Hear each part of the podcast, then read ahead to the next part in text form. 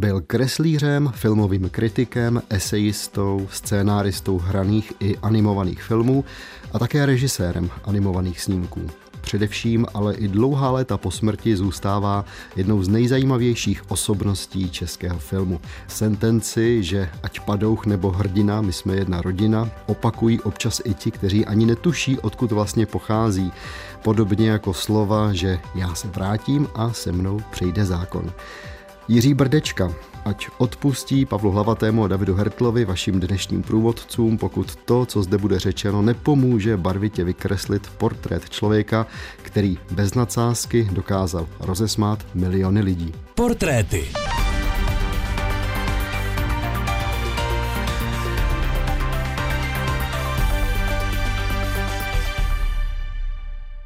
Rád čtu memoáry a ještě raději bych někdy nějaké napsal, pokud možno skandální. Neměl jsem sice nijak dobrodružný život, čehož vůbec nelituji, ale setkal jsem se s mnoha významnými lidmi. Ne všichni poskytují dobrý memoárový materiál. Některé opravdu vynikající osobnosti jsou nudné jako patník. Jiné však si vyžadují pouze nepatrný výbrus, aby z nich vznikla skvělá portrétní kamej. Napsal Jiří Brdečka. Já teď vítám Pavla Hlavatého ve studiu. Pavla, hezký den. Dobrý den. Tak jak to tedy je s těmi pamětmi? Jiří Brdečka si tady stěžuje, že by je rád napsal. My víme, že snad žádné nevyšly, nebo, a dávám otazník, Jiří Brdečka začal psát paměti, existuje několik fragmentárních textů a bohužel tedy ty paměti nedokončil, neboť předčasně zemřel a existuje kniha pod tou starou lucernou a jiné vzpomínky, kde jsou některé z těch fragmentů otištěny plus doplňkové texty, které byly publikovány při jiné příležitosti a bohužel existuje pouze takovéto torzo. Pavle, už jsme to řekli na začátku, Jiří Brdečka rovná se sice nejenom, ale hlavně tedy limonádový Joe. Než se k němu dostaneme, protože nepletu se, on ho napsal tu první verzi jako velmi mladý muž, tak odvyprávěj prosím příběh, řekněme, jeho dětství, mládí, dospívání. Vzhledem k času to vezmeme opravdu velmi rychle. Narodil se v roce 1917 v Hranicích na Moravě, pocházel z učitelské rodiny. Jeho otec vydal, což je pozoruhodné, zbeletrizované zápisky o rodinném životě pod pseudonymem, tedy jmenovalo se to Doma. My jsme nakonec z časových důvodů z nich nezařadili žádnou ukázku, ale vypráví se tam skutečně o tom, jak se například Jiří Brdečka narodil a podobně. V roce 36 odmaturoval na reálném gymnáziu a začal studovat češtinu a filozofii na Filozofické fakultě v Praze. Když vidíme ten rok 36, tak je jasné, že ta studia nemohl dokončit. On potom přešel na umění a estetiku a dokonce absolvoval i semestr na Vysokém učení technickém a sice kreslení a zeměpis. Čili je vidět, že i to vzdělání bylo velice široce rozkročeno. Nicméně v tom roce 39, kdy byly zavřeny vysoké školy nacisty, tak ještě neměl dostudováno a začal se živit jako karikaturista a novinář. Publikovat začal už po celém příchodu do Prahy ještě na konci 30. let a pracoval zpočátku jako úředník v Městském muzeu v Praze. První varianta limonádového joa, mohli použít tohoto tvaru, tak začala vycházet v roce 1940 v týdeníku Ahoj. Tehdy to byl tuším Ahoj na neděli. Brdečkovi bylo v té době 23 let. Ahoj na neděli 28. září 1940. Poslechněte si. Poslední paprsky zapadajícího slunce polily ještě domovní štíty Red Flauru rajskou omáčkou a pak již nezadržitelně vypukl sobotní večer. Týdenní lopota byla skončena a rančeři a kaubojové přišli do města, aby vydatnými doušky whisky a kondiční přestřelkou se posilnili na zítřejší pobožnost. Proto byl také Hunterův bar předspán, až se dřevěné stěny prohýbaly a jeho padací dveře neustále se otáčejíce polikaly nové a nové pálenky chtivé příchozí, aby čas od času vyplivli muže, jenž vylétl roztažen jako žába a zabořil obličej do řídkého bláta ulice. V řavu hlasů přehlušoval orchestrion bez oddechu řinčící oblíbené písně drsných návštěvníků. Pavle, vzhledem k tomu, že Limonádový Joe byl tedy nejprve novinovým nebo časopiseckým seriálem, potom divadelní hrou, nakonec také filmem, nabízí se přímo otázka, ten divoký západ, westerny, to bylo nějaké velké téma pro Jiřího Brdečku? Pro Jiřího Brdečku byl Limonádový Joe jeho životní téma, sám o tom hovořil. Nicméně ten divoký západ představoval takový únik, obzvlášť té protektorátní době, kdy lidé vlastně nemohli cestovat mimo ty úzké hranice protektorátu a ty sny se stvárnily u řady lidí do různých formátů a v některých případech to byl právě ten divoký západ. Když pak sledujeme, jak ten cyklus rostl, nejprve to skutečně byl cyklus povídek v Ahoji, pak to byla určitá dramatizace v divadle, pak to byl román, který vyšel těsně po druhé světové válce a čteme-li ho, vidíme, že je stále ještě hodně odlišný od té, můžeme-li to tak říct, finální verze, což byla ta filmová z roku 64 a mezi tím ještě došlo k nové verzi divadelní v 50. letech. A já tě doplním důležitou odbočkou, protože po válce ještě koncem 40. let vzniká animovaný film. On se sice nemenuje Limonádový Joe, jmenuje se Arie Prérie, říkám to správně, a to je podobné téma a vůbec brdečka a animovaná tvorba, to je vlastně také velký kus jeho života. Ano a ještě k limonádovému Jovi bych snad dodal, že v roce 56 vyšlo první vydání knihy Kolty bez pozlátka, kde nějakým způsobem stvárnil takovéto pozadí divokého západu a to nutno říci na tu dobu, tedy rok 56, velice překvapivě a velice tvořivým způsobem.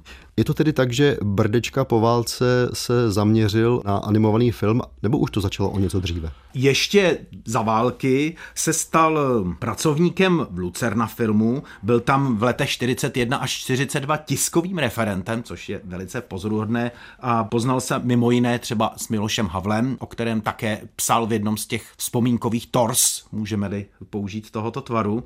A poté v AFITu, tedy ateliéru firmových triků, začal tvořit spolu s dalšími autory výtvarné filmy. Nakonec se do distribuce dostala až svatba v Korálovém moři, ale v roce 45 byla tato instituce přejmenována na Bratry v triku, což už je název, který je v širším povědomí a prvním vedoucím tohoto studia se stává Jiří Trnka.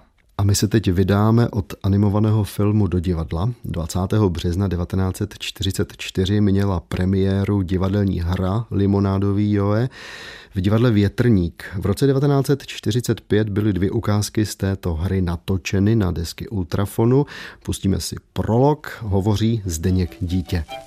Když cílí limonádový Joe, pak již není třeba volat lékaře. A propo, píše se rok 1880 a my prožíváme nejskvělejší střeleckou sezónu našeho zlatého, divokého západu. Čadský Buffalo Bill, dosud maří proladné úmysly krvelačných rudochů a neomilní pistolníci divoký Bill Hickok a elegantní Billy Kid cvičí se denně ve střelbě do živých lidí. A my přicházíme nyní do Kautonu, poslední to stanice jo západní dráhy, týcí z dobytkářského obchodu, jen jste ze široka daleka soustředí o prašných ulicích. Pozor, pozor, jak vidíte a slyšíte, je zde počertek vesel. Posloucháte Portréty. Profily malých i velkých osobností 20. století, které změnily svět. Portréty najdete také na webu plus.rozhlas.cz, v aplikaci Můj rozhlas a v dalších podcastových aplikacích.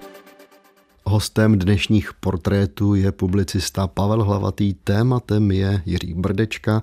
Dobrý poslech vám od mikrofonu přeje stále také David Hertl. Pavle, ty si říkal, že Jiří Brdečka se po válce věnoval animovaným filmům. Tady je důležité zmínit rok 1948, ty politické události toho roku jsou známé. Po 20 letech v jednom rozhlasovém pořadu Jiří Brdečka řekne, že po roce 1948 se animovaný film vydal cestou toho nejprimitivnějšího, nejvulgárnějšího socialistického realismu. Logicky se tedy nabízí otázka, kde v té době byl Jiří Brdečka. Jiří Brdečka až do března 48 publikoval ty filmové recenze v Lidových novinách, zřejmě i jinde, a po té slavné schůzi, kde jim Václav Kopecký vysvětlil, jaké že to recenze budou dál psát a Jiří Brdečka z ní odešel, tak tedy ty filmové recenze psát přestal. On potom působil v animovaném filmu, můžeme si vyjmenovat řadu velice slavných snímků, některé jsou ještě poválečné, jako byl třeba Dárek nebo Pérák a SS, ten je velmi slavný, nebo v roce 1952 Staré pověsti české. To jsou filmy, které realizoval společně s Jiřím Trnkou a důležité je asi faktograficky zmínit, že byl od roku 49 zaměstnán v Československém státním filmu jako scénárista, dramaturg a režisér. A tady dochází k jednomu velkému, myslím, že i životnímu setkání, protože Brdečka se začíná spolu podílet na filmu Císařův pekař. Ten film vznikal podle námětu Jiřího Brdečky, je ale jasné, že to, čím přispěl Jan Verich, to je naprosto nespochybnitelné, nezaměnitelné. Ostatně sám Brdečka na to vzpomínal v jednom ze svých textů, který vyšel později v té knížce Kresba slovem, slovo kresbou v roce 2018. Císařův pekař má dymasovsky složitý děj přeplněný zápletkami. Je to fabulační mašina poháněná legrací a mně se počala dařit její montáž. Samozřejmě, byl jsem jen čarodějův učeň. Mistr ještě nečaroval, ale radil, vybíral a reguloval. Nejprve jsme pracovali na kampě, pak odjeli do Velhartic a tam jsem také dokončil povídku. Byl jsem nadšen Verichovou pochvalou a přirozeně i sám sebou. Požehnané léto. Pak se tedy psal literární scénář a teprve tehdy čaroděj povstal v celé své výšce a ramenatosti a já jen zíral. To bylo tak. Rozdělili jsme si práci tím způsobem, že já jsem napsal obraz i z dialogy, na Verich si ho vzal znovu do práce a dal mu definitivní podobu. Na dějové konstrukci se nic nezměnilo, nicméně rozdíl mezi mou předlohou a Verichovým zpracováním byl jako mezi suchou treskou a šťavnatým rostbífem, nebo přesněji mezi dřevěným manekínem a živým člověkem. Je zajímavé, že při všem upřímném obdivu mě dialogy připadaly nějak neohoblované, nedbalé, ale jak se potom báječně poslouchali, když byly mluveny herci. Nikdy jsem se je nepokusil napodobit a udělal jsem dobře.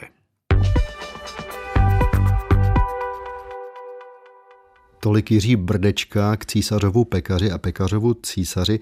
Pavle, ale to nebyla jediná jejich filmová spolupráce. V prvé řadě šlo o pohádku Byl jednou jeden král, kde se objevuje vedle Jana Vericha i Vlasta Burián a jsou tam i Miroslav Horníček, Miloš Kopecký a další slavní tehdy i později herci. A pak je to film z roku 1963, až přijde Kocour. Ten realizoval Vojtěch Jasný a Myslím si, že dodnes není tento film, který považuji za opravdu zásadní, tak úplně doceněn.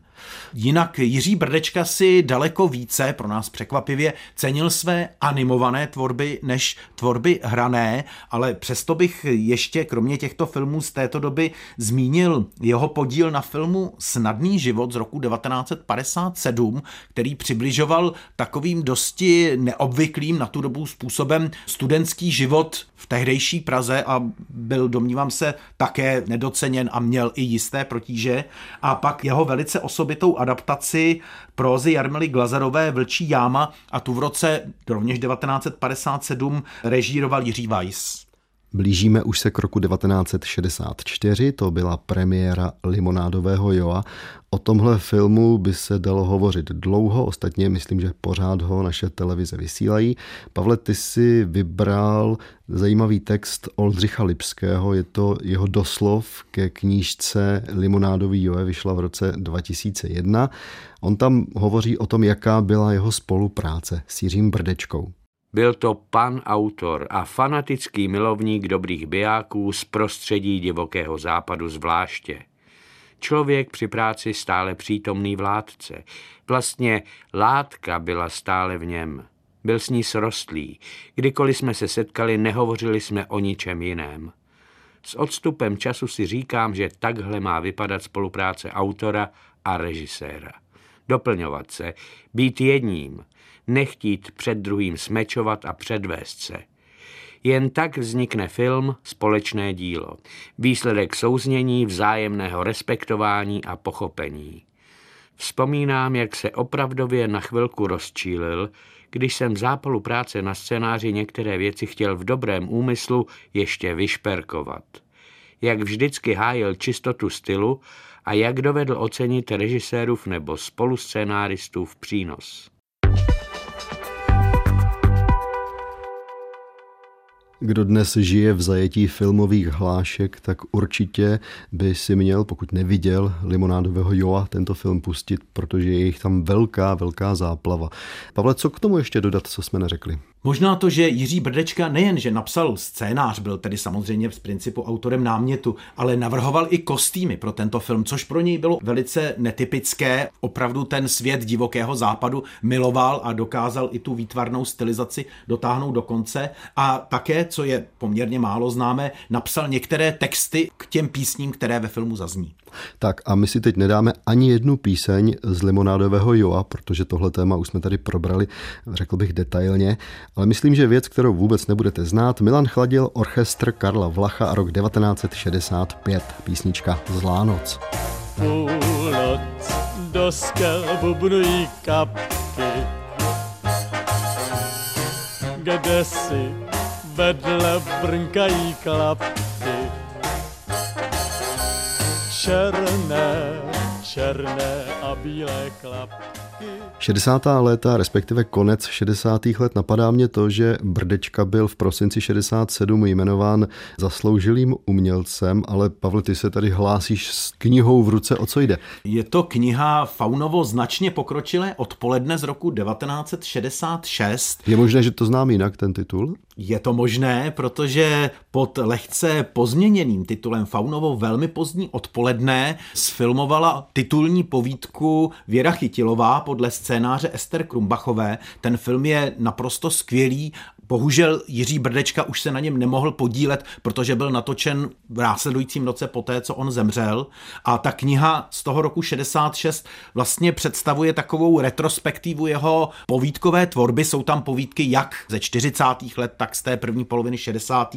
A spojuje v podstatě takový ten humorný pohled, ale hodně do široka rozkročený. Nejsou to povídky svázané nějakým tématem, ale spojuje vlastně ten humor. Chtělo by se říci, že pokud někdo věřil na zlatá 60. jakože ne pro každého byla zlatá, tak tahle zlatá skončila rokem 68, skončila nejspíš srpnem 68. Právě z toho roku je také text, který si Pavle teď vybral. Ten text vyšel v literárních listech 4. dubna 68 a Jiří Brdečka v něm reaguje na takové ty překotné politické změny, pro které se po letech vžije název Pražské jaro 68.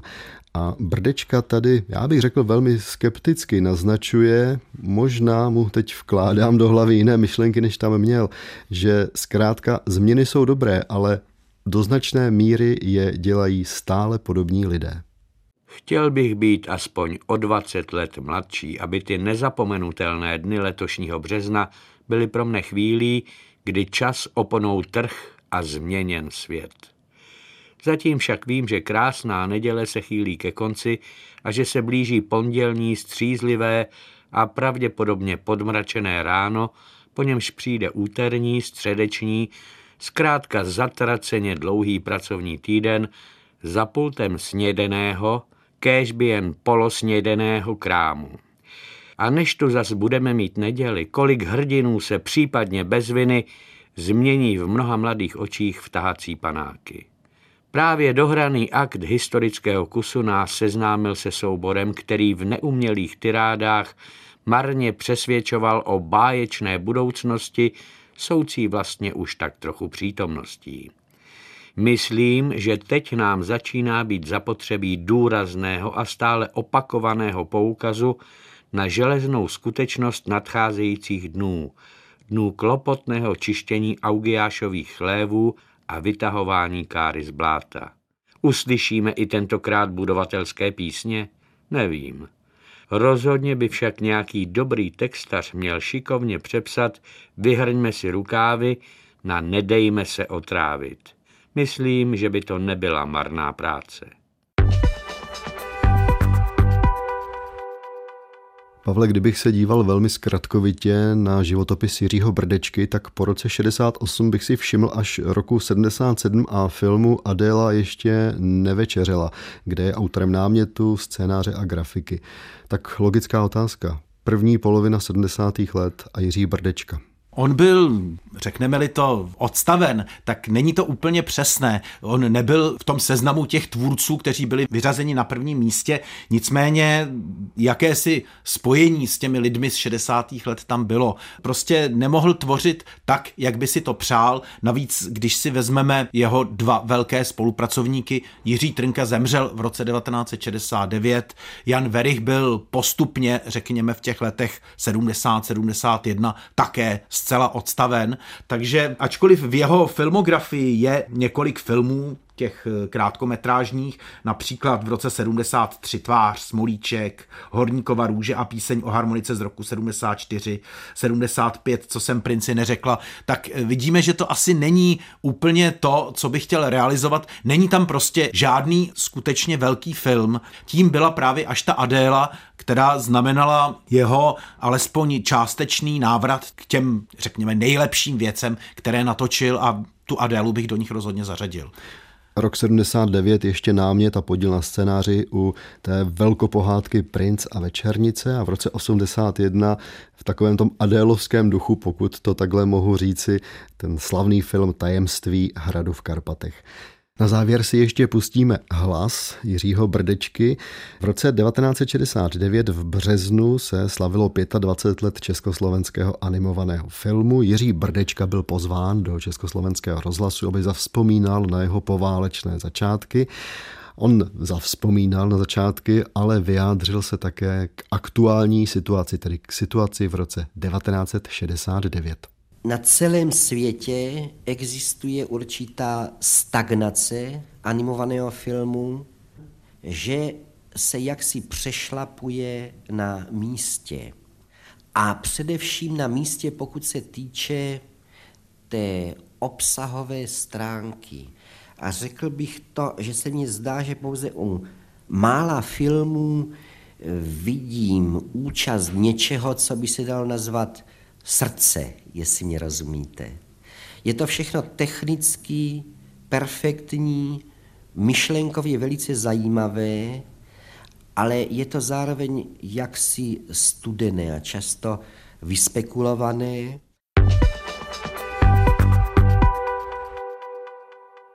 Jiří Brdečka umírá 2. června 1982, bylo mu 64 let. V Praze po dlouhé nemoci. Pavle, ty si celou dobu vybíral ukázky především ze dvou knížek. Prosím, pokud někoho zaujal náš pořad a chtěl by se o Jiřím Brdečkovi dozvědět víc, Řekni, o co šlo. Jsou to knihy pod tou starou lucernou a kresba slovem, slovo kresbou. Jsou to vlastně drobné texty z jeho pozůstalosti, různě publikované. Ty knihy se částečně překrývají, což vůbec nevadí. Hlavní zásluhu na jejich vydání má nesporně dcera Jiřího Brdečky Tereza Brdečková, která pečuje o jeho odkaz, vydala o něm monografie, vyšlo i několik dalších monografií o Jiřím Brdečkovi a byl realizován i velmi kvalitní dokumentární film, takže Jiří Brdečka je stále přítomen a domnívám se, že je možno se od něj učit, jakým způsobem dělat humor i v době, která moc humorná nebyla. Dodám, že v prosinci 2015 vyšlo kompletní animované dílo Jiřího Brdečky na třech DVD nosičích. Je tam 34 krátkých filmů. Tolik dnešní portréty. Hostem byl Pavel Hlavatý. Pavle, díky a naslyšenou. Naslyšenou. Ukázky přečetl David Schneider, technicky spolupracovala Valerie Racmanová a loučí se a za týden zase naslyšenou těší David Hertl.